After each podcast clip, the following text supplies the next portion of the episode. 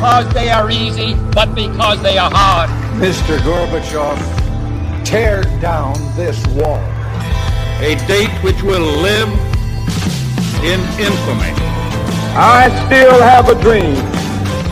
Good night and good luck.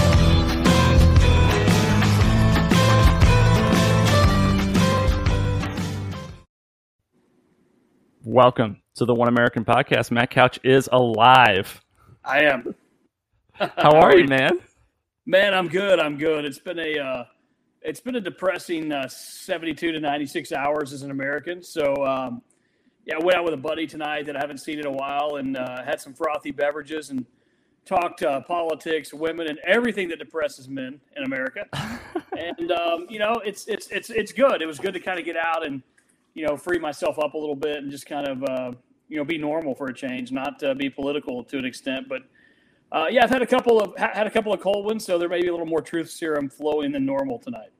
That's good. I've been waiting for the right moment to take advantage of you, Matt, and it looks like it looks like it, the moment has arrived. There, there's several females in our movement who have said that same thing. I think, Jake. So that's awesome. No kidding. Yeah, yeah. Uh, at what point did they start sliding into your DMs, Matt? What at what uh, at what number of subscribers or followers did you start uh, seeing people? Only when I can benefit their fo- them growing a following. It appears.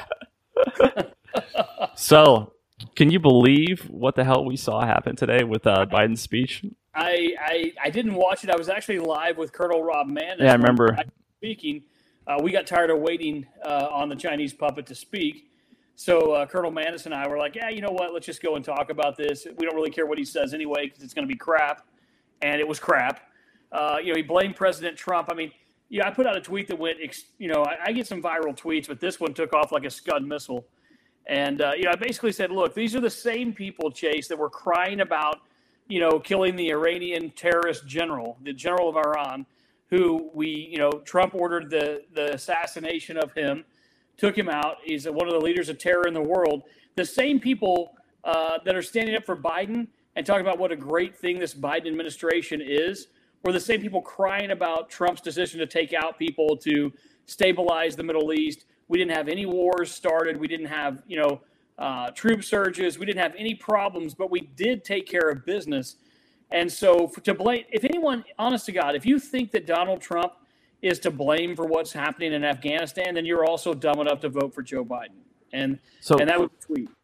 I want to ask you about this because I've been thinking about this and I don't have a good answer because I'm not well versed enough on the issue to say. But how how is Biden's pullout different from what Trump was going to do? I mean, was the same thing going to happen under Trump? Like, can we just be honest and, and, and address whether or not that's true? Sure, sure. No, I mean, I think the difference is, you know, I've, I've watched uh, several speeches over the weekend with Secretary Pompeo, um, you know, and, and, the way that he handled himself, talking with Colonel Maness today. Um, I think the thing that mainly you know rings clear is that there was a precise set of uh, things that were discussed with the Taliban. It's like, look, if you cross a line, we're going to wipe you off the map. If you attack right. U.S. citizens, civilians, or troops, we're going to obliterate you.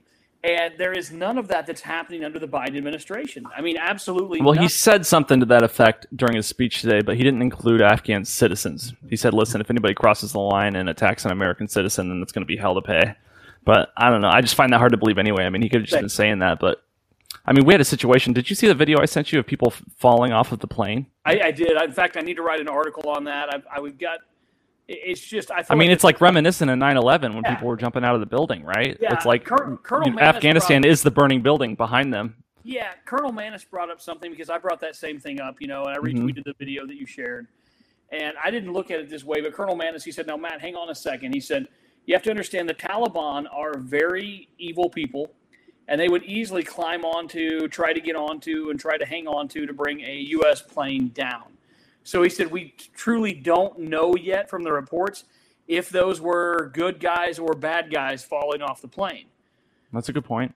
So I, would never, honest to God, hadn't looked at that scenario, but I agreed with you. It was comparable to watching the people jump out of the buildings on 9 11. I thought the exact same thing. Uh, but Colonel Maness is saying, let's hold judgment on that and let's just see who the, exactly these people were although the State Department has put out that there were seven people killed at the airport. Uh, you know, so we know that people are dying.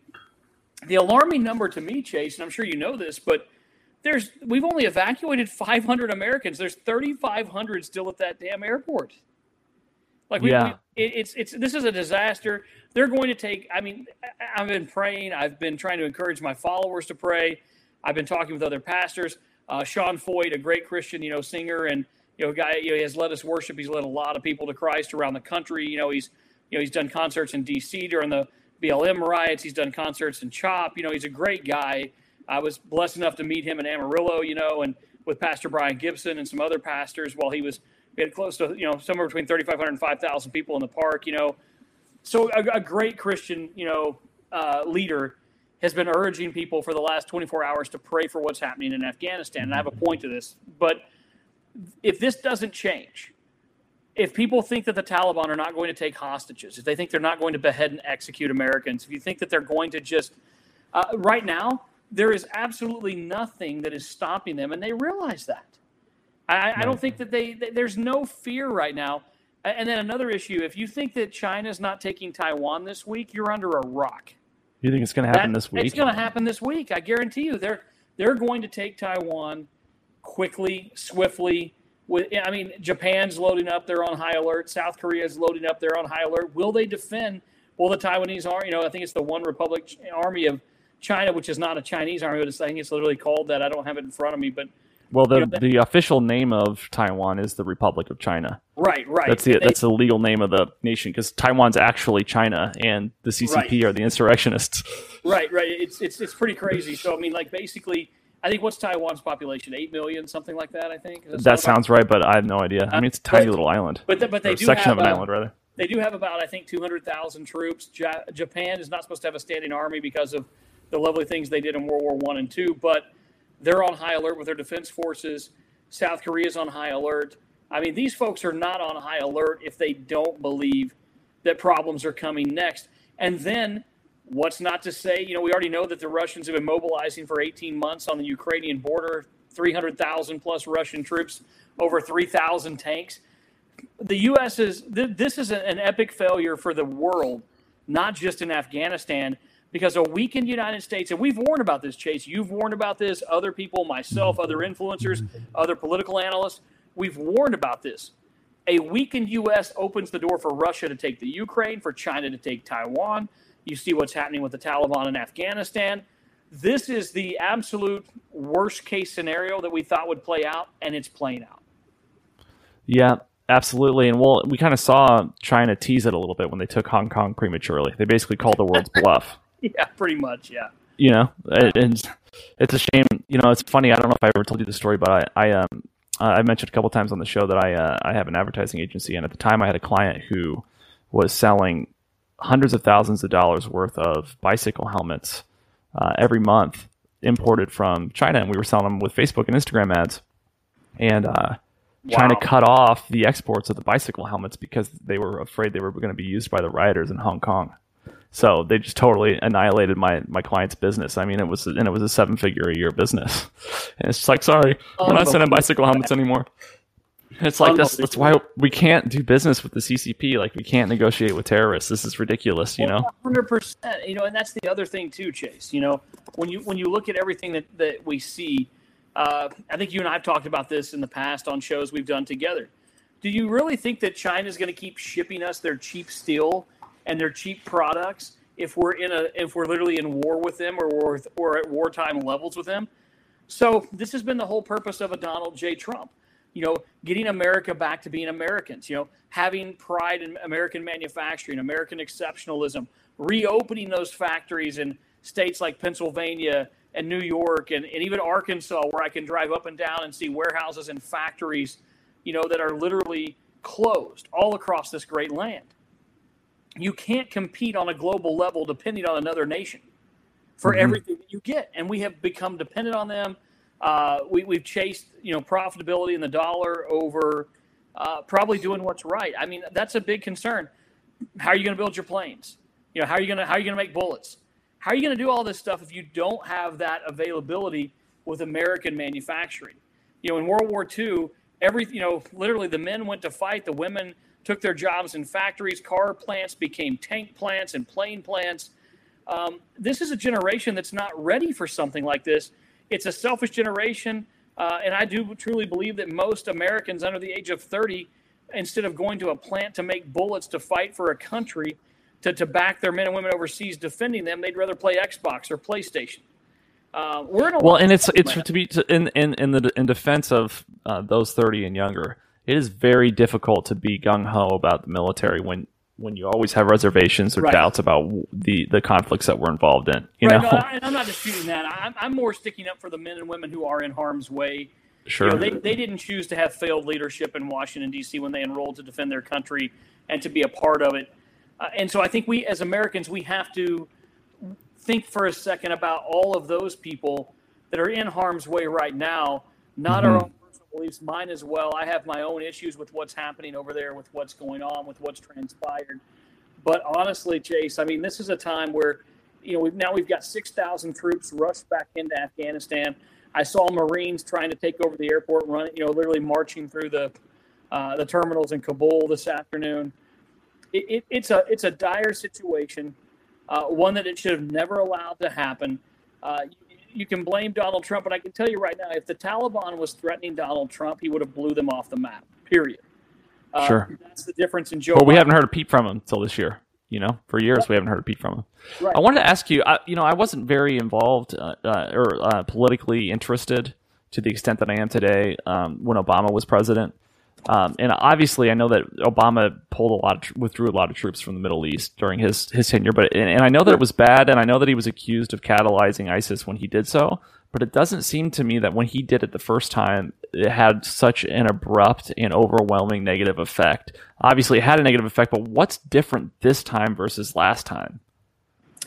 You know, I- I, I mean, I think it's it's it's the fact that we don't really know who's pulling the punches, calling the shots, if you will, in the Biden administration. Uh, we obviously know that Kamala Harris is not a strong leader. She couldn't even garner, you know, ten percent of the vote in a primary. Uh, she less than Biden- percent? yeah, I mean, Joe, Joe Biden is literally, you know, he's lost in the garden at the White House, walking around. He can't even follow the Secret Service's advice to stay on the sidewalk. So, when you look at the two people that are the president and the vice president of the United States, it doesn't necessarily put a, a whole lot of faith in the American public or the American people. Uh, right now, the, I mean, the, the liberals were literally trying to defend this by getting "I stand with Biden" trending on social media tonight. That's how moronic their side is. This is not a political issue. It really isn't. This is an American issue. Uh, this is Saigon 2.0. This is an embarrassment to our nation. It's an embarrassment as an American, and it's a, and it, quite frankly, it's a slap in the face to every person who served in the last two decades. Trillions of dollars lost, tens of thousands of American lives lost, and, and, and this is just it could not have been botched any worse. But the reason why it's failing is failed leadership. You've got a woke military under under General Milley, who is just who you know is just an absolute pansy. You know, I mean, he's more concerned about wokeism and, and and things of that nature instead of you know running. You know, he's a Joint Chiefs of Staff for God's sake. Act like it. I mean, he acts like he should be getting. He, he, literally acts like he should be getting a mani and instead of instead of running our, our, our military operations, it, it's an embarrassment. Look, but on all fronts, where's Chuck Schumer? Where's Nancy Pelosi? You see where I'm going with this, and, and, and I don't, I'm not, I don't have to agree with their policies. I, again, I say this is a bipartisan issue. This is an American issue. Where's Mitch McConnell? You know, where's Devin Nunes? Where's Jim Jordan? You know, hell, Chase, we can all throw things at the wall right now and blame each other and point fingers. But what are we doing to get Americans out of Afghanistan? What are we doing to protect American lives? And what are we doing to protect our American, uh, American military assets all around the world right now? And why aren't these leaders putting all of this crap aside to protect our country and to, and to protect those men and women in uniform? And that's where it should be at. And that's the difference in what you see in Washington, D.C. versus someone like yourself or someone like Matt Couch or, or people that you and I know, a Colonel Rob Maness. You know, unfortunately, guys like us aren't in office, but we should be because we can see past the red tape, we can see past the nonsense, and we can literally see see what needs to happen here. America right now needs strength. You're not going to get resolve without strength. So right now, the time for arguing, pointing the finger, cowardice, it's over. The time right now is to unify as Americans on both sides of the political aisle, in Congress, in the Senate, and in the White House. Get our people home, kick ass when you need to kick ass, and you don't ask for forgiveness for the rest of the world. You're America. You're the most powerful nation on this planet, or at least that's what we continue to claim. So act like it. That's my that's my response to you right there. Well, I don't think um I, I could be way off base on this, and maybe it's just my own bias shining through. But I don't think that had Trump done the exact same thing with the exact same result as Biden this week, I don't think that Trump supporters would have been all about it. No, no, not at all. And, and you're more familiar with the Trump base than I am, just because you you know you're you're you're more boots on the ground than I am. I, you know, I'm sort of a, an armchair uh, political person, but you know, you're actually out there knocking and walking and, and going to different events and speaking. So you have a you have a, you know you really have your hand on the pulse of of true sort of patriots, MAGA supporters.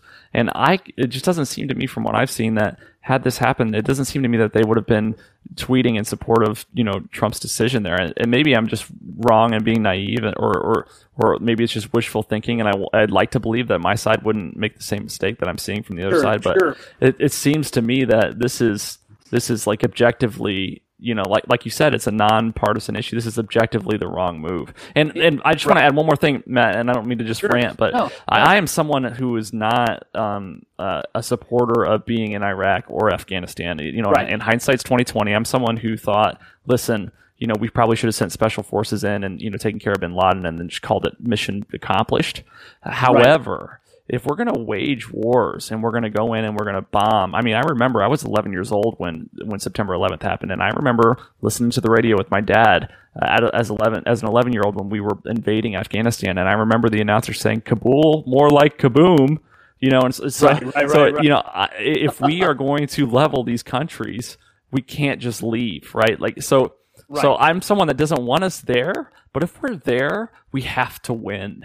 We can't just we can't just dink around for, for 20 years and then just say sorry to all the civilians that helped us. Sorry if you're going to get beheaded. Sorry if your daughters are going to be trafficked. You know? No, no, I, I agree with that wholeheartedly. I mean, I think that's the biggest thing. Uh, it, it's time to get back to being exceptional. It's time to get back to wanting to win as Americans. It's time, you know, I hate to break it to all of the people with hurt feelings across this nation and, and those who will watch this broadcast over the course of time. But you know how we got the United States of America? We conquered it. Period. You don't have to like what I'm saying. You don't have to agree with me, but I'm not wrong. There is nothing in this world that is a capital today. It doesn't matter if you go to London, England. It doesn't matter if you go to Kabul, Afghanistan. It doesn't matter if you go to Washington, D.C. Everything that we have in this world that is established was at one point in time conquered by that nation. No one hands right. you anything in life. No one hands you anything in this world. So to, to, to continue to just kind of, you know, I hate to use the word, but to continue to pussify our society and to literally act like, you know, we should just, you know, be nice and friendly to everyone. That's what's gotten us into this mess. It's also why America's in such a, a, a, a horrific state at home as well.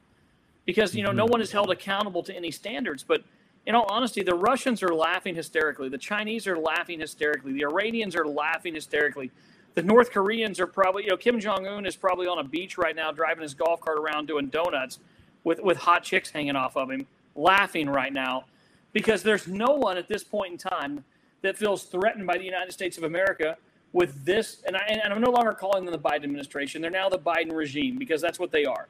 Regimes do stupid things, regimes cause wars, regimes cause this kind of, you know, uh, anarchy and chaos across the globe. Well, and how many troops did we even have over there total? Like five thousand? I think it was three thousand. Was like the was where we were at, and then it surged. Now we started pulling out. The Taliban basically, uh, you know, the old there's an old saying. If it's a great movie called Remember the Titans, you know, the old saying, you know, oh yeah, attitude reflects leadership. And so the Taliban obviously sees the embarrassment that it is. They see the, you know, and if your leadership doesn't have a swagger or confidence about them, your troops aren't going to have that swagger or confidence right. either. So obviously the Taliban saw something. They noticed the withdrawal, the the the dumbing down, whatever you want to call it, and they decided they were just going to pounce on it because they knew that America, that the people in charge weren't going to do anything. Under Donald Trump, they promised extreme measures if the Taliban crossed them during this time. Mm-hmm. They said they would light them up you know, and uh, you know, someone says it was down to 2,500 troops in May in the chat, and, right. and I, I, think that's probably right with Frosty there. But so it's uh, not like we had a major commitment. That's my point. I mean, if you were to go to a right. town that only had population 2,500, you would think to yourself, "This is the smallest town ever." You know, right. basically a village. For the for those that don't know, Kabul's population's around five million. I think it's like four. Right, it's a major city. Yeah, I think it's got like a stadium and stuff. I mean, it's a real Right. metropolitan area. So yeah, I mean, so, so it's not Yeah. like it's not like we were. It's not like Vietnam where we had you know tens of thousands of people getting killed. I mean, this is Right. I, I, and, and and any veteran injured obviously is something to, to consider. Okay, so this is, you know, this, it's absolutely worthwhile to consider harm to even one American soldier. Right. So I'm not I'm not going light here, but we're talking about a voluntary military force. So it's not a draft, and there's Right. 2,500 basically military police type people over there just maintaining order and peace. It doesn't seem to me that that's a tremendous commitment. So the fact that we pulled out doesn't seem like it was a reaction to a tremendous amount of pain that the Biden administration was feeling on behalf of our troops. It seems like it was a political move for some other reason that I that I'm not familiar with. Yeah, I mean it, it's it's it's weird how this thing kind of uh, kind of just you know had this downward spiral that went out of control rather quickly.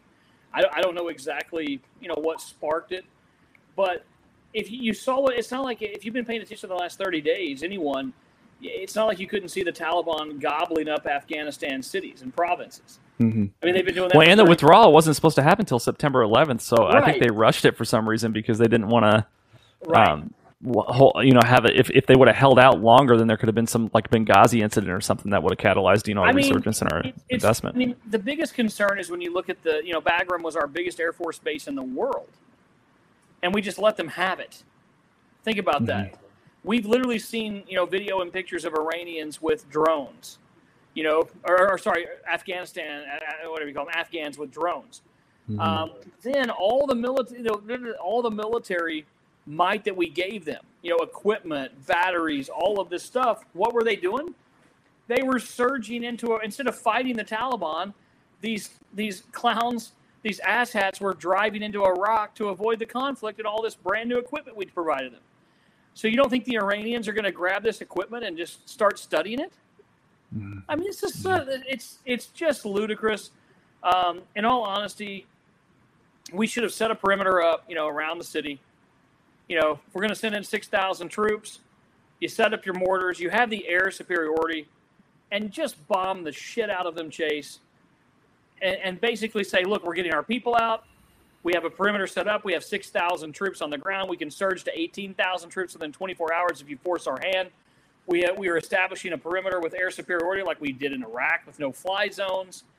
This isn't rocket science. I've never been in the military. All my guys have, but I've talked to my guys. I, I'm good friends with Colonel Maness. I'm good friends with a lot of guys who have served and spent, you know, countless time in the military. But you set up a no-fly zone. You put perimeters around the city with six, seven, eight thousand American troops. We've got Marines on the ground. You let Marines do what they do. They kick ass. You know, let them do what they do. And then you let the Air Force do what they do, and they develop air superiority. And if you get inside that perimeter, you blow their ass out of the water or out of the sky or whatever you have to do, and you get your people home. This should have. Ne- I mean, it's. I don't even know. It's. Is it not in, in your mind? Is it not insane? We're even having this discussion on what to do. I mean, if I Yeah, can figure yeah. it out, a guy in the Ozarks, why can uh, why can our military not? Well, and my biggest concern here is you, you can't win a ground war in a foreign country without support of the locals, right? And Right. you know, if you go back all the way to World War II, if you, yeah, if you go back all the way to World War II, though, right? Like even even when we were you know retaking France, there was tremendous amount of local support. There was the underground sort of uh, resistance, right? Uh, Right, right, right. and and what we've done here, if it is the case that you know there were th- thousands of civilians basically trying to flee on the plane, and and I know I, I respect what the colonel said to you earlier about hey those might have been Taliban insurgents trying to pull the plane Sure. down, but based on the context that I've seen of the people that were around that plane before it took off, it seemed to me that they were civilians. Okay, but I could be wrong. But uh, let's just say hypothetically though, like if we're in a situation where you've got thousands of people who may have been informants for U.S. Uh, uh, uh, um, uh, force forces or assisted in any sort of way, and then we're just abandoning them to basically the mafia. That's what the Taliban really is. It's a Right, local right. mob, right? They go around and they bully people and they intimidate people into submission. And Yes. if, if if we're going to leave them behind to to um, to die, what that's going to do is it's going to first discourage anyone in any future war that we're ever in for centuries from helping us.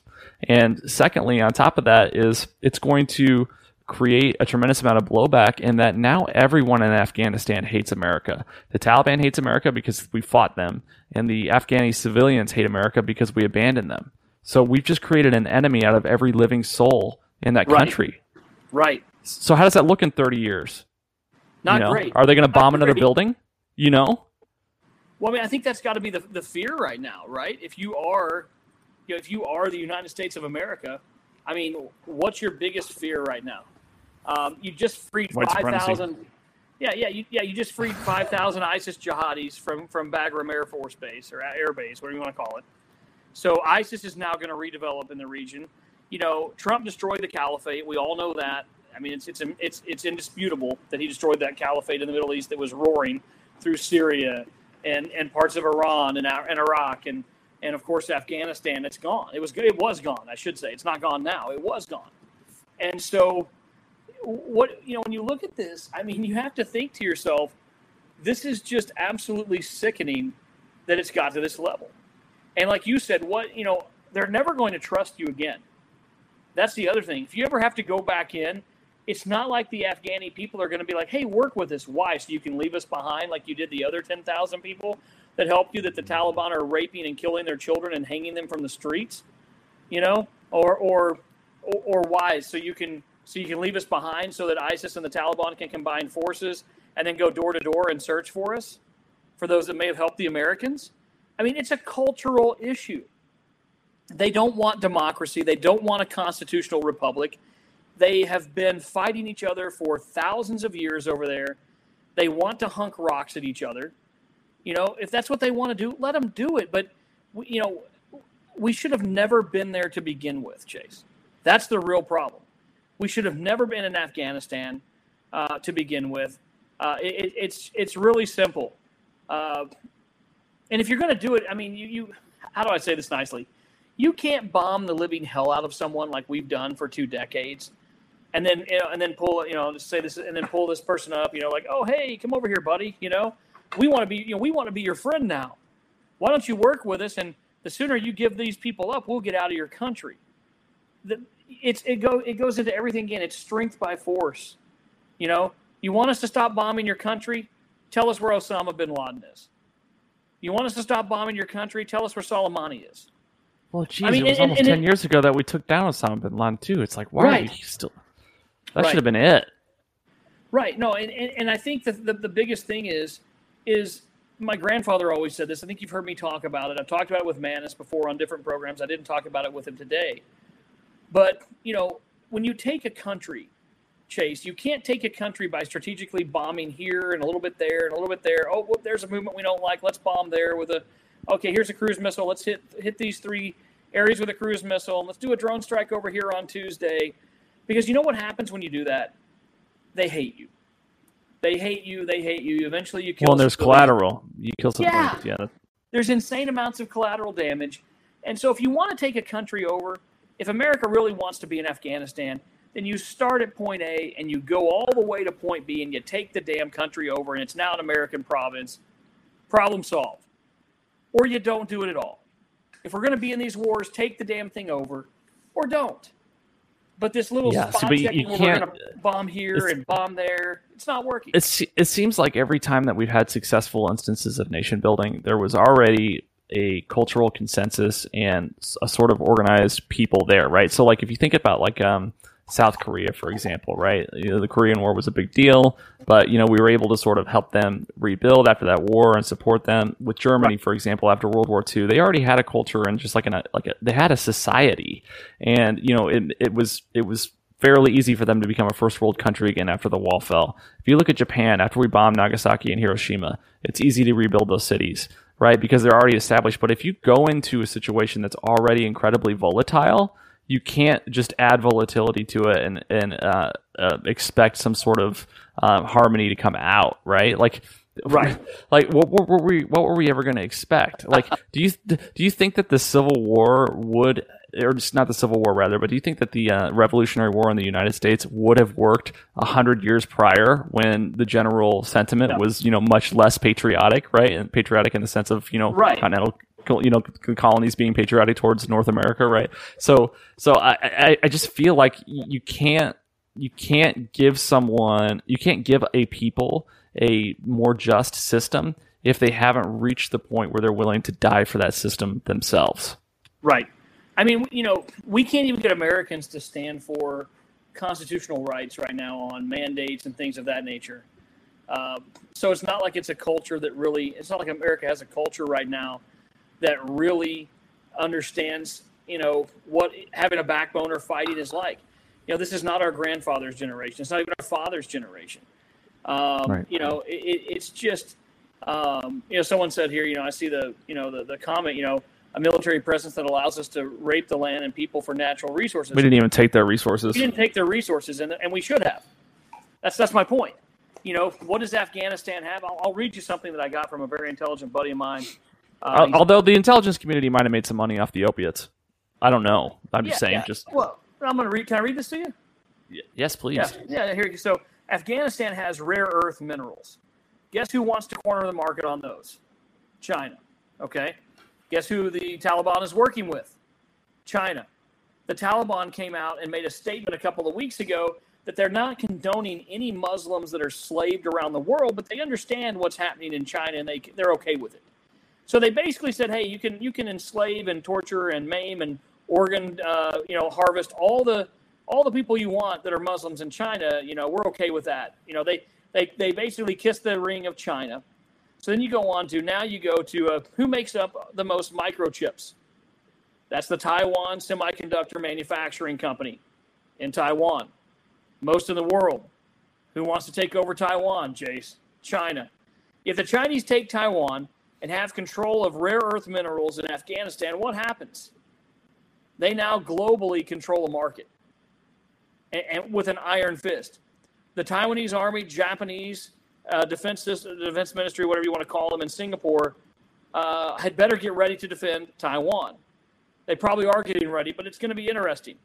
Taiwan has extremely underrated defenses, and the Saudis would probably get involved as well, but don't count on Joe Biden lifting a finger. Now, think about what I just said right there.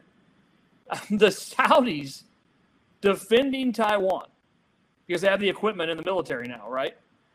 But not America. All of this is a power play by China and they own Joe and Hunter Biden. Those are the facts, Chase. They own them.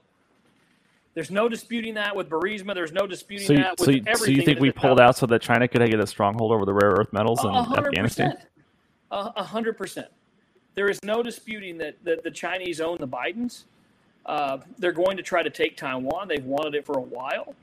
Uh, you know, South Korea, Singapore, Japan, they're all on alert right now because of what they expect is coming. This is a dire situation. And once again, it's not just Afghanistan. This is a global crisis uh, uh, of, of crazy proportions right now in the world, set off by one, you know, America cannot be weak anywhere. Ronald Reagan was very, very strong on his beliefs in this from 80 to 88. He was right.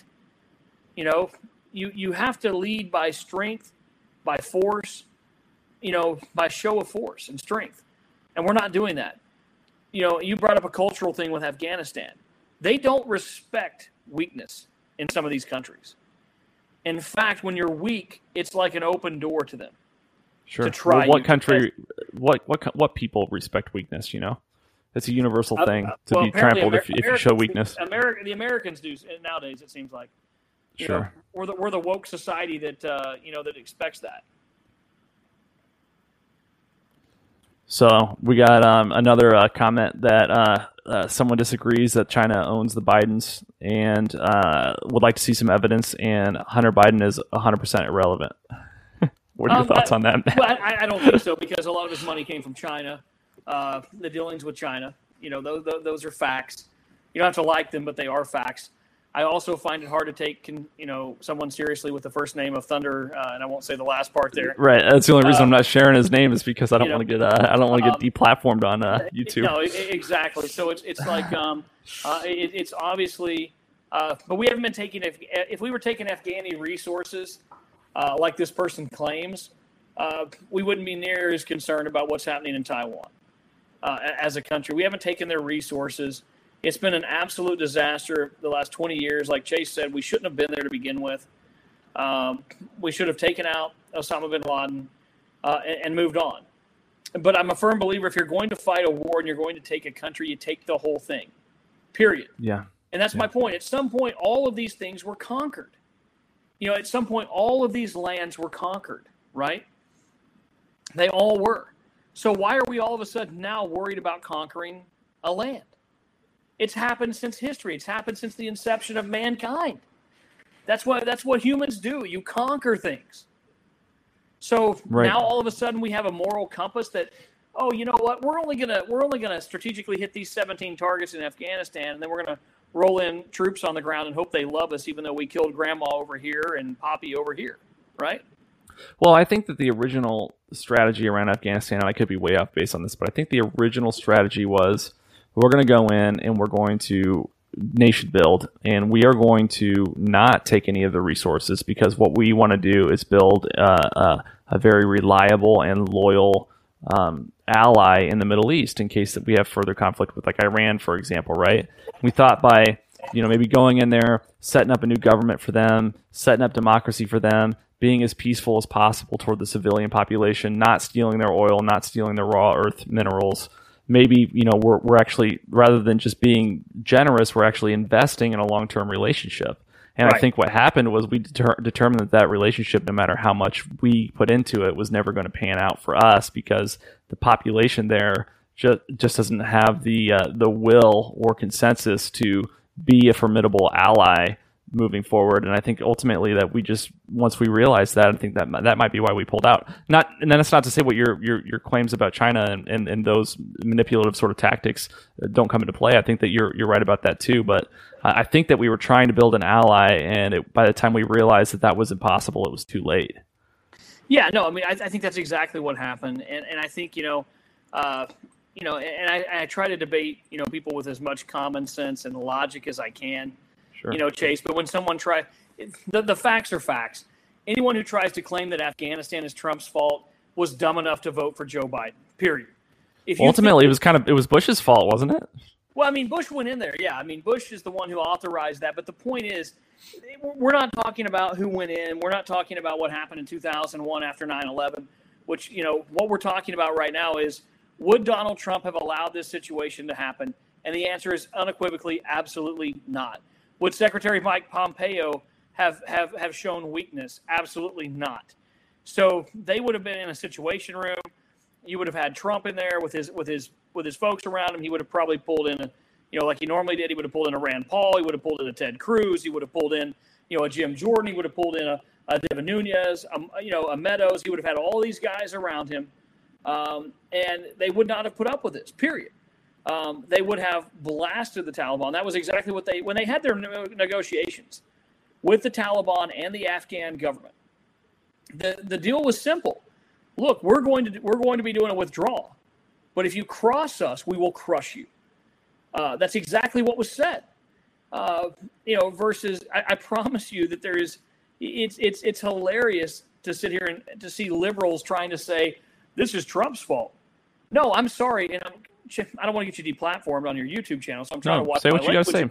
No, but I'm, you know, I'm sorry, but it's not my pussy in the White House. It's yours. Mm-hmm. Okay? My guy's not in the White House. Your guy is. Your guy's been in the White House for eight months. It's time to quit blaming Trump, put on your big boy and big girl pants, and take some responsibility here that the guy you elected sucks.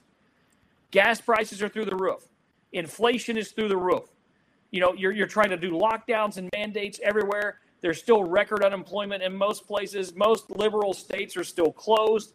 No one wants to join the military. No one wants to be a police officer. You got virtue signaling happening everywhere. Antifa's still throwing brawls all across the all across the uh, the country. Uh, and, and and literally, make a long story short, all of this was supposed to change if you got rid of the mean tweets and the hurt feelings, and it didn't happen. And and, and I, I don't even know when I mentioned Hillary Clinton, but it seems like this dumbass seems to think I've mentioned. I don't think I've mentioned Hillary Clinton once. Don't let it Uh, get to you. No, no, but and, and it's funny. That's what happens when they're trolls. That's what they do. You know, they live in mom's basement. He's probably upset because the pizza rolls weren't made fast enough. You know, whatever, whatever works. But the, the, the purpose is anyone that thinks this would have happened under Donald Trump is dumb enough to have voted for Joe Biden. I stand by that statement. Those are the facts. Right. Well, you know, and ultimately, what what push comes to shove is that it's it's it's not a problem that Trump created. It's a problem that Trump inherited, and it's also a problem that Biden inherited. And you can't always change your environment, but you can change how you respond to it, right? Yes. And it, you know, it seems to me that there was no easy way out of the situation in Afghanistan that we were in, but there's no way that the way that we opted for under the Biden administration was the best way. Yeah, I mean, it, it, it's it's pretty funny, you know. I mean, it's just you know, I look at Adam. You know who Adam Housley is, right? Mhm. And everybody's running spin right now. It says it says from a buddy with significant time in the region and more knowledgeable on this than any suit sitting at the Pentagon. Anyone who says the Afghanistan shit show was 100% predictable is an idiot. Giving up Bagram is the last step. It all should have happened out of Bagram. Now, here's the problem. Okay, so yeah, Any, anything that anything that an organization does in an organized way is predictable. Okay, so what we saw the Taliban do was incredibly organized. It was nationwide. It was it was it was coordinated. It was choreographed. The whole thing was planned. They did it on purpose. They knew what they were doing. Anything that any organization plans and executes on a wide scale at a national level is predictable or ought to be predictable or known by our intelligence community. So the idea that we were just blindsided by this is just totally uh, um, not even not even feasible in the least to me. it's crap. It's crap to say we're blindsided by this. What's the point of having intelligence? you know, if you're, you know, we had no clue that the Taliban was roaring through the 18 provinces they took in the last two weeks, Chase. I'm Right. like, really? Because I watched it on the news myself. How did you guys not know about it? You got. I mean, hell, they like they publish all the shit they're gonna do, pretty much. I mean, they, they say we're gonna take it back as soon as you leave, like for months and months, and we're like, oh, we They're don't like, think they're "This gonna take it back. This is not the scenario we thought was going to happen, Chase and Matt. And I'm like, that's crazy because I was literally watching Jake Tapper and Wolf Blitzer and you know all the idiots on Fox News. They were all talking about it, and, and everything they said. They, they were they were broadcasting it in real time, but yet you guys in the intelligence community couldn't figure this out. Strange, right? Weird. So what's gonna so so you think this week that we're we're gonna see Taiwan get hit by China, huh? that's my that's my my prediction. You know, Wow, wow. you know. Well, I'd be interested to see that play out. That would be a big deal. I mean, that's the kind of thing that under any other administration might be the cause for a hot war. I mean, maybe. I mean, you know, we've got we, we've got some serious situations going on. You know, when the Biden administration and you know our and our we do what we've done as Americans. I mean, I hate to, you know, it's like the Olympics that we're all in this together at some point here, folks. But you know, the UK Parliament is meeting tomorrow. That they're being recalled. That's not good. That means the situation's bad in the Middle East. Uh, the European Union, all their countries are meeting on Wednesday for emergency meetings. They made Uh, a strong statement, though. That yeah. was really helpful. Yeah, it was nice of them, wasn't it? Um, Jesus Christ. Yeah, I mean, it's just it's. But I mean, I guess the whole the whole point here is is that, you know, they're all meeting because of our failed efforts under the Biden administration, and the Biden regime. That's what they should be called, the Biden regime. They're not an administration. They're a regime that does what they want. Uh, what an embarrassing eight months. I mean, you know, can you can you deny the record gas prices? No. Can you deny the inflation rates? No. Can you can you deny the jobless rates? No. Can you deny that our military is the laughing stock of the world right now? No. Uh, these are facts. These aren't feelings. These are facts. Uh, has America ever been more unstable? No. Uh, you know, do you trust do you, do you trust the government? No. Um, you know, big. I mean, the fact that the gov- the fact that the government is trying to force people to take a non FDA approved vaccine. right, Okay, it's approved for emergency use. It's not FDA approved like everything else that we take Right. is. right. And the fact that you have to argue with your school district about whether or not to force your kid to wear a mask when the total number of deaths of people under 18 in the United States of COVID 19 is 349, which is about 600 less than deaths from pneumonia unrelated to COVID among the same demographic. Okay. So if you think Right. kids should be wearing masks at school now, you should have been arguing about this for decades because pneumonia deaths are three times the COVID number for people under the age of 18. Okay. So the fact that our, our individual liberties are being trampled to, to, to such an extent, and we've, we've seen basically no resistance to that whatsoever, except for a, a few encouraging videos of parents at school boards or, you know, various protests. But really we I don't understand why Americans are letting this happen and maybe it's because you can still vote for your with your feet so I you know I got I took my family and I moved to Texas from California Okay, so Right. you know, I, I guess I would have been one of the guys that would have been up in arms, I guess, in California over some of the stuff. But you know, since as long as you can move somewhere within America that has freedom, maybe we won't see any sort of significant resistance in a real meaningful way, like on the street. But uh, you know, it just it's I've I've been really shocked and sort of disheartened by the lack of uh, organized resistance um, there's been to this whole COVID thing because it's like, all right, on one hand, it you know this is the COVID thing has been in- incredibly dangerous uh, for the entire world in terms of deaths. You know, it's not it's not the, the Spanish flu, but it's been dangerous. But it, it- the, the more dangerous the left makes it out to be, you would think that the, then the more they would point the finger at China for leaking it. But Right, that doesn't right. ever seem to happen. It's Right, like, look, is this is this Chernobyl or not? Like, there, there's been no one holding the Chinese accountable for anything whatsoever. Um, you know, RSV is running rampant in our children's hospitals, our yeah, nation's my daughter had it this year. Yeah, I mean, it, it's a very dangerous, you know, virus. It kills 14,000 children a year, hospitalizes 177,000, almost 200,000 Americans are hospitalized from RSV under normal circumstances. And so everyone just starts going out and doing their normal thing after basically they said, you don't travel, you stay home, you don't go anywhere, you don't get sunshine. These morons close the parks for God's sakes, Chase. They close parks, they close gyms, things that keep you healthy, right? And, and so basically, for 18 months, Americans lost their immune systems. They lost the ability to build up immunities. Uh, so when everyone starts running around like they did in April, May, when lift, things started to be lifted around the country, of course RSV is going to ro- come roaring back. The flu is going to come roaring back. Colds, sinuses, allergies, everything is going to come roaring back. And of course, you're going to handle it worse than ever because you have no immune system because you've been told wear a mask, stay home, don't go anywhere, don't get around other people. This isn't a COVID issue. Once again, it's a common sense issue. Uh, I don't know how people can't understand that this is what's happening. I know many nurses in, in my area. The majority of people in the hospitals are being called COVID, and it's RSV. But but guess what? They get more money if they code it as guess what, Chase? COVID. Right. You don't get money. Right. You, you get the government money if you code it as COVID over RSV. Um, I know four different parents I personally know who have kids in the hospital with RSV right now. So, you know, so Sorry please pray for them. But the, the, the point I'm trying to make is, is that this is being overblown. 8,200 people die every day in the United States of America. Almost 3 to 3.2 million people a year die in America. The majority of them not from COVID. Normally it's cardiovascular disease and cancers and other things. Well, and, and here's the thing: nobody's saying that COVID isn't dangerous and you shouldn't take whatever Right, precautions right. you're comfortable with. But what we are saying is that it's not for the government to make these calls for us because anything you do is really only a risk to yourself. It's not actually a risk to others. You know, Right. and and if you're if you're if you're so worried about being around someone who isn't wearing a mask, then you can stay home. Right. Right. I mean, and, and of course, you know, to liberals, you know, how dare you threaten their freedom? Because you know, when you're standing, you wear your mask, but when you sit down at a restaurant, you take it off, and you're perfectly fine.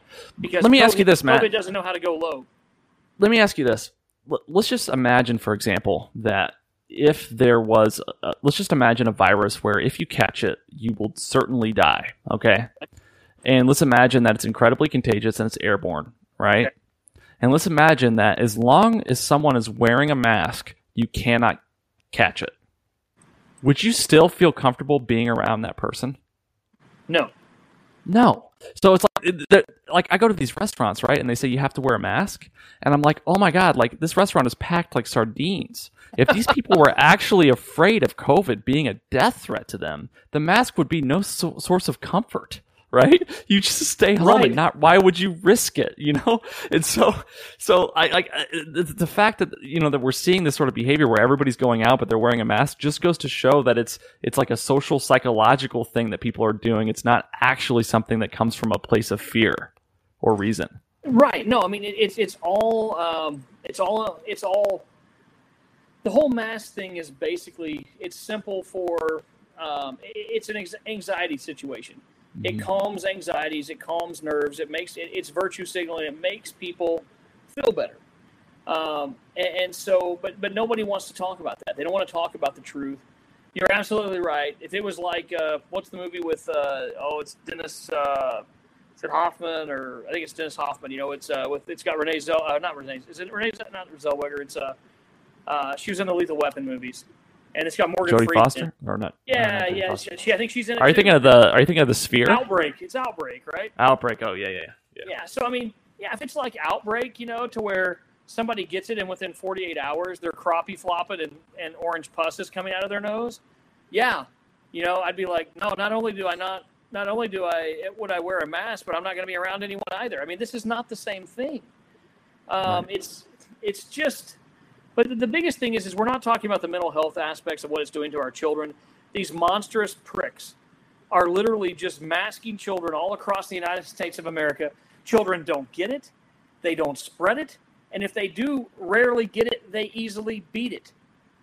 You know, you look at Sturgis last year, for example. You know, we Fauci said nothing about Lollapalooza. He said nothing about Obama's birthday bash, but yet they all the media along with along with the Keebler Elf came running you know, for Sturgis. But what they don't tell you is five, almost 500 people at Sturgis last year. Do you know what the COVID rate was for people that got COVID? 0.08 got COVID from Sturgis last year. 0.08% out of 500,000 people got COVID at Sturgis last year. How damn contagious could it be?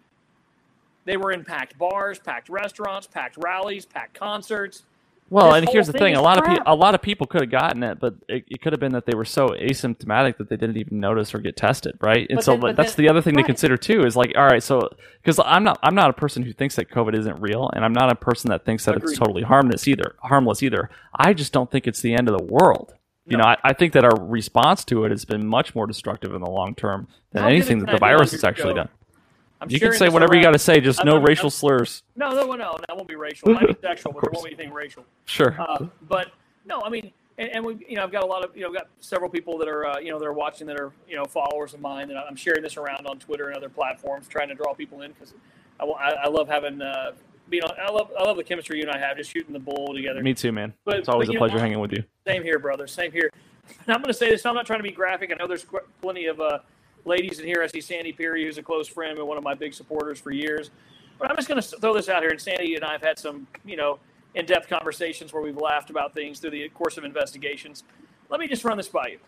If you came to me, Chase, and you said, hey, Matt, COVID's real, you're a doctor, okay? Chase, you're a doctor, you're a specialist, you're a virologist, and you're like, hey, Matt, here's the deal with COVID. You know, there's a rare chance you get it. It's like 1% to 5% of people get it. But if you do get it, there's a 98% there's 98% chance that during intercourse, your penis is going to turn green and start coughing and saying yuck. Do you think I'm going to wear a mask? Yes. Okay. Do you see what I'm getting at? There's no yes. facts here of what this does. But if you literally said, hey, it's going to make your penis turn green and, during intercourse and, and make weird noises. And that's how bizarre that would be to make I me know, wear I might have to try it. I might have to try it. But the point I'm trying to make is, is there's there's literally nothing to this. They don't really know what it does. They don't know what the vaccine does, but they tell you need the vaccine. And then when you ask, well, what about what do the studies look like, and what does the CDC director say? Oh, we need more time. We need more research. You know, we need more research. So well, I tweeted this. I tweeted this months ago, or yeah. not months ago, but last week. Something to the effect of, you know, Trump fought for the vaccine to be optional, not for it to be a mandate. Like he wanted people to have the option to right. to to weigh the the risks of the virus versus the risks of you know this pushed through um, warp speed vaccine and make a decision for themselves. And uh, you know, I've I've said before to you and uh, in various circles, I got I got the J and J vaccine in, in April. Okay, and I thought about it. You know, I've got some pre-existing conditions, whatever. I weighed the risk and I decided to get it. But had I seen how bizarre the left has been acting about the vaccine, there's no fucking way that I would have gotten right. it. Right. Right. No, and that's and that's the thing, you know. And, like, how many people are they turning off though by like acting like Big Brother? Like, how how many people are they freaking out? Well, and I, I, think I made a joke about it on Twitter too. I said, yeah. like, if you bought a Snickers bar at a gas station and you're walking out the door, and right as you walk out the door, the clerk says, "You're crazy if you think there's a razor in that Snickers bar." Like, wouldn't you be like, "What the hell did you? What do you? Is there one?" like, no, exactly. Yeah, yeah. If you, if you if you buy a Snickers and there's some creepy dude at the front door that's sitting on a stool, and he and every time you walk by, he goes, "You know, there's only a one in 1.2 million chance there's a razor blade in that Snickers, Chase." Yeah, I wouldn't eat it. yeah, you see what I'm saying? So there's just nothing. It's it's it's in, the whole thing is insane. Uh, and, and, then I've been told by several friends of mine that are doctors, whatever you do, don't go to a hospital. You know, you need to find somebody who will treat this thing with ivermectin and hydroxychloroquine, and there's several other things, you know, that I, I can't even pronounce that they're using. I've, I've got a friend, uh, uh, the the wife of a doctor. She and I, you know, graduated, uh, you know, high school together. She's a great friend. We've known each other for a And long time. by the way, disclaimer: this is not a show where we give medical advice. No, this is, no. This is just us shooting the shit. If No, you want to, if you want to ask about vaccines or medicine, talk to your doctor for real. Absolutely, absolutely. And so basically, uh, all I can tell you is what they've told me. You know, she's the wife of a prominent Sure. physician. You know, and he's treated between 500 and 1,000 patients with COVID. He hasn't lost one. Uh, but you know, you know what happened? You know how you get COVID, Chase? You go to infectious zones. Right. You know, what's an infectious zone? A hospital. Um, it, it, it's it's bizarre. You know, think about this: the people that don't get admitted to the hospital, you don't hear about them dying. I'm just throwing it out there. Somebody's got to say it. well, yeah, but you go to the hospital right when it gets really bad too. So that's well, and that's tricky. the kicker with this thing. You got you people, and I, and this is you know, like I said, not giving medical advice, but if you feel like you've got it, you need to go quickly and swiftly with this and get treatment. Do not wait. If you you know if you start developing a cough, you start developing some some congestion. You know the pneumonia is what's going to get you. It's technically not COVID that's killing you; it's pneumonia. Um, the COVID brings on the pneumonia. People, you know, people don't seem to understand that. I had a coronavirus. You know my story, Chase, uh, off the record, but most people don't. Uh, less than, you know, I guess right at three years ago. I still believe I had a test run on this. They've traced some origins of the coronavirus back to 15 now in certain aspects, different scientists have. But I had I had double pneumonia with three different uh, pneumonia, two two viral, one bacterial, which is unheard of. The cardiologist said they'd never heard of someone having three different pneumonias at the same time, had it in both lungs. And I spent 12 days in the cardio wing, and I survived. I was blessed. I had some great doctors. One of them was my dad's cardiologist. Uh, now I'm out of AFib. I'm you know working out on a regular basis. Things are going great. But the point of that story is I waited. You know, I was campaigning for a congresswoman in Nevada. I was at the NRA meetings. I was all over the country working on campaigns in 18. And I was coughing. I was getting two hours of sleep a night, coughing my head off. And I waited six, seven weeks before I went. So don't do that.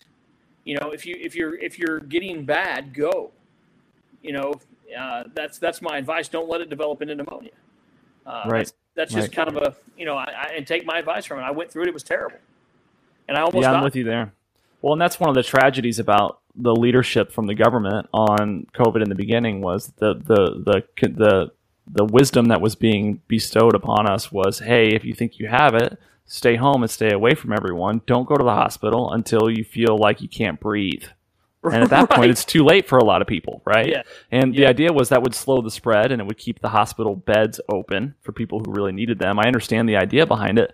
But if there is, and I'm not saying that there is or that there isn't, but if there are effective treatments that can help, even if it's minuscule, the it, it stands to reason that those treatments would be most effective as early as possible in in COVID. Because a lot of the I don't know what the exact number is, Matt, and you might know better than I, but I believe that most of the people who die of COVID die a couple of weeks after they get it.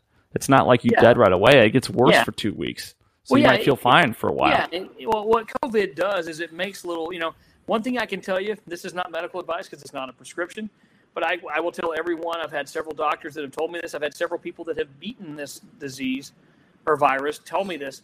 Everyone should be taking a baby aspirin. Because what COVID mainly does, and you can look at the own CDC studies. blood and that, you know, yes, it's little miniature blood clots in the lungs. And they when they burst and they're a little bitty they're not gonna it's not gonna sound like a blood clot to your brain but it cause it fills the lungs up with that fluid and pussy fluid which is what pneumonia is. So by taking a, a, a baby aspirin you're thinning out the blood. It won't hurt you anyway. It's good for your heart you know most people over the age of 40 should probably be taking a baby aspirin every day anyway that's what most cardiologists Talk to your doctor about that though. Before Yeah, yeah, yeah. before you just listen to Matt. Yeah. That's Well, yeah, no, it makes, makes saying, sense like, to I- me, but I don't know a cardiologist worth his weight in anything that wouldn't recommend everybody over the age of 40 taking a baby aspirin. I mean, that's just a, you know, you, that's on a Bayer bottle. You know? I mean, it's literally, it shows the doctor recommendations on the Bayer bottle. Uh, and, and my point to that is, uh, you know, if you do that, you know, that helps the, that helps minimize that clotting. I know several people that have beaten it in four or five days that were taking a baby aspirin, and the doctors have literally said, "Hey, that helped. That contributed to your success of, of the clotting." So there's simple things you can do. Everyone should be taking vitamin C. Everyone should be taking vitamin D. You should be taking zinc. You know, you should you know you should be getting some sunlight. You know, going out and getting 20, 30 minutes a day when the sun's out and getting some sunshine. Everybody should be exercising.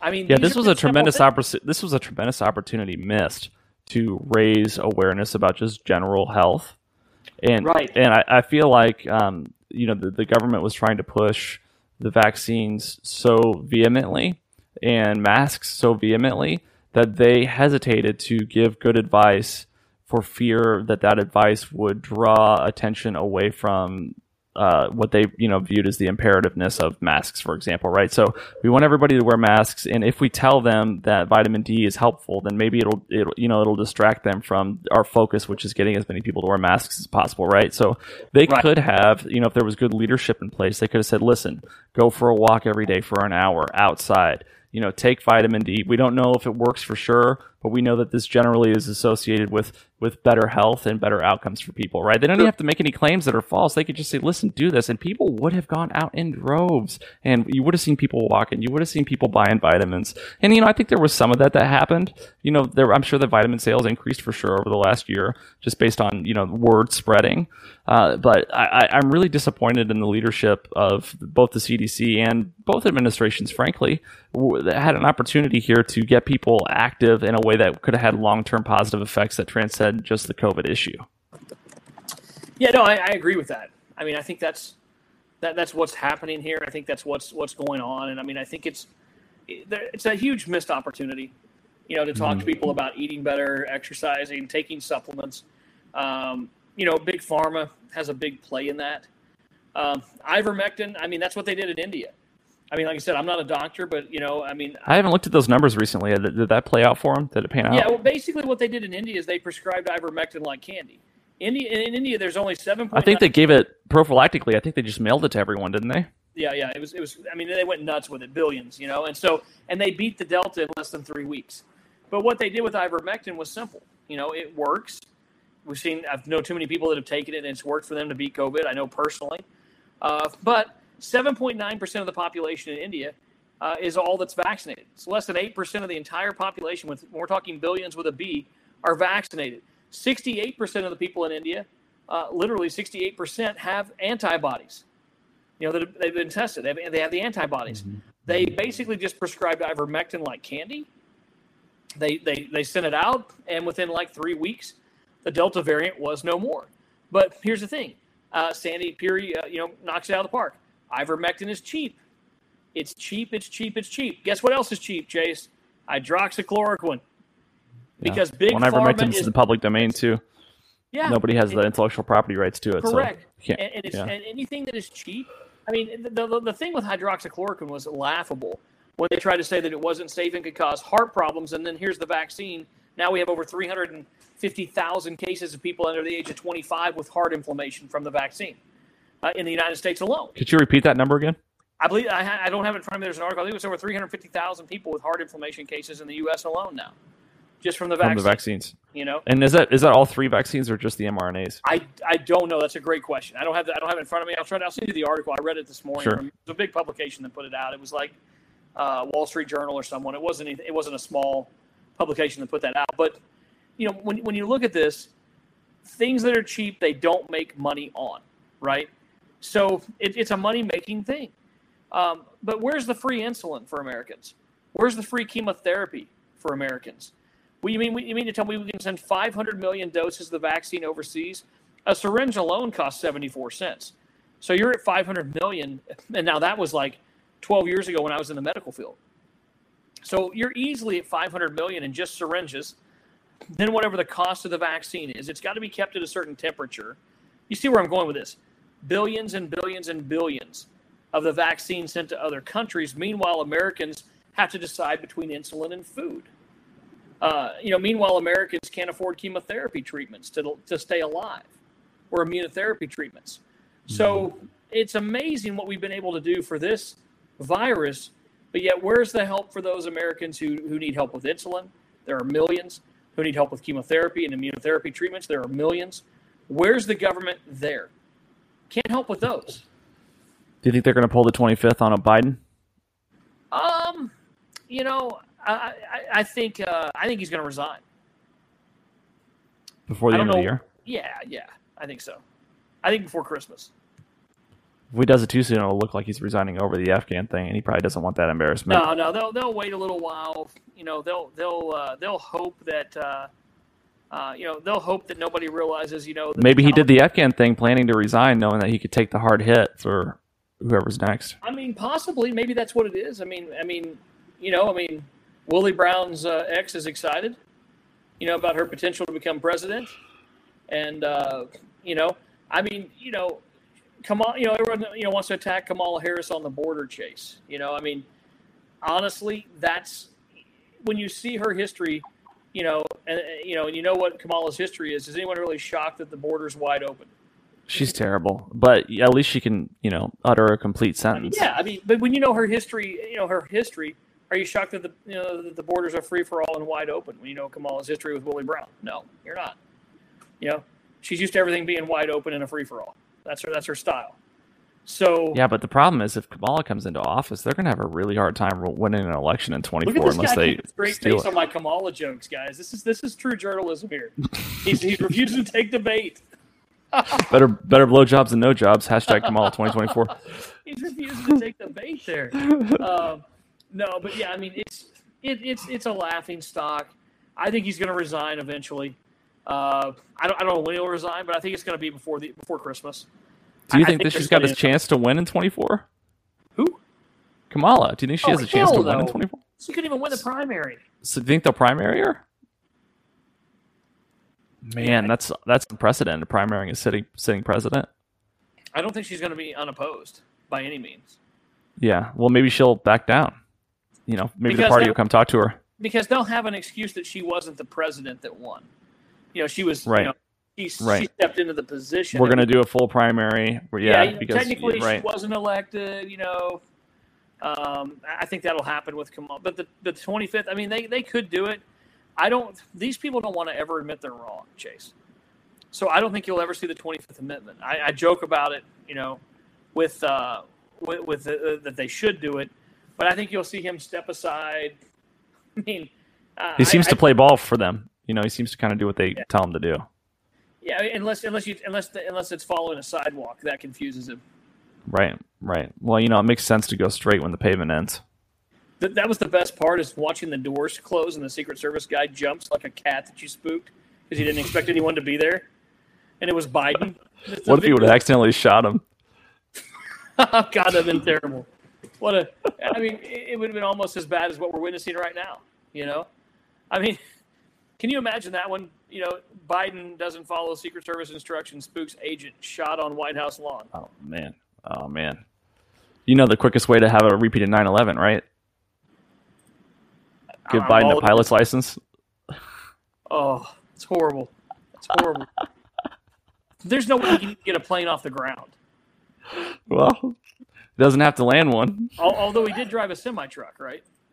Who knows? I mean, he's basically done every blue collar job, and he's from every blue collar state or city. Of course, of course. yeah, I'm, I'm waiting on him to be like, you know, I used to mine for diamonds back in the day.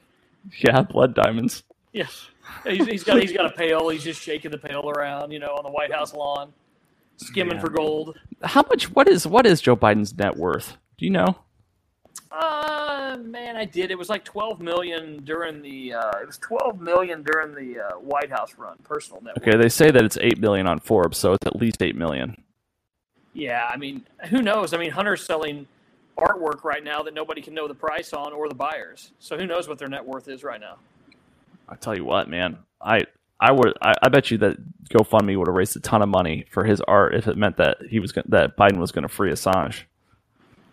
Possibly. Can you imagine how much money would have been raised? Can you imagine if they just? Uh, I mean, that's how you know it's a money laundering scheme. When the White House themselves says, "We're not going to tell you who the buyers are because we're trying to protect the president's son." Well, and the fact that the buyers agree to keep it a secret that they have it Right, means right, that they're in on it. Because you right, buy art to show it off. That's the whole Yes. point. Yes. So who knows what the Soros of the world have, have given for those uh, lovely pieces of you know uh, cats dancing on the ceiling or whatever he paints. I don't know. So, all right. So we'll keep our eye on Taiwan this week. Too bad about Afghanistan. Taiwan. And remember this when we talk about censorship, the Taliban is advertising their actions on Twitter, but Donald J. Trump, the 45th president of the United States, is still banned. Yeah, absolutely. Thanks so much for coming on, Matt. Hang tight for a second after we uh, after we end the stream, and we'll uh, we'll debrief. Uh, thanks for joining us, everybody. Uh, it's really a pleasure to be with you, and please make sure that you go to the YouTube link in my bio to subscribe to One American Podcast for more content like this. Thanks again, and hope to see you all soon.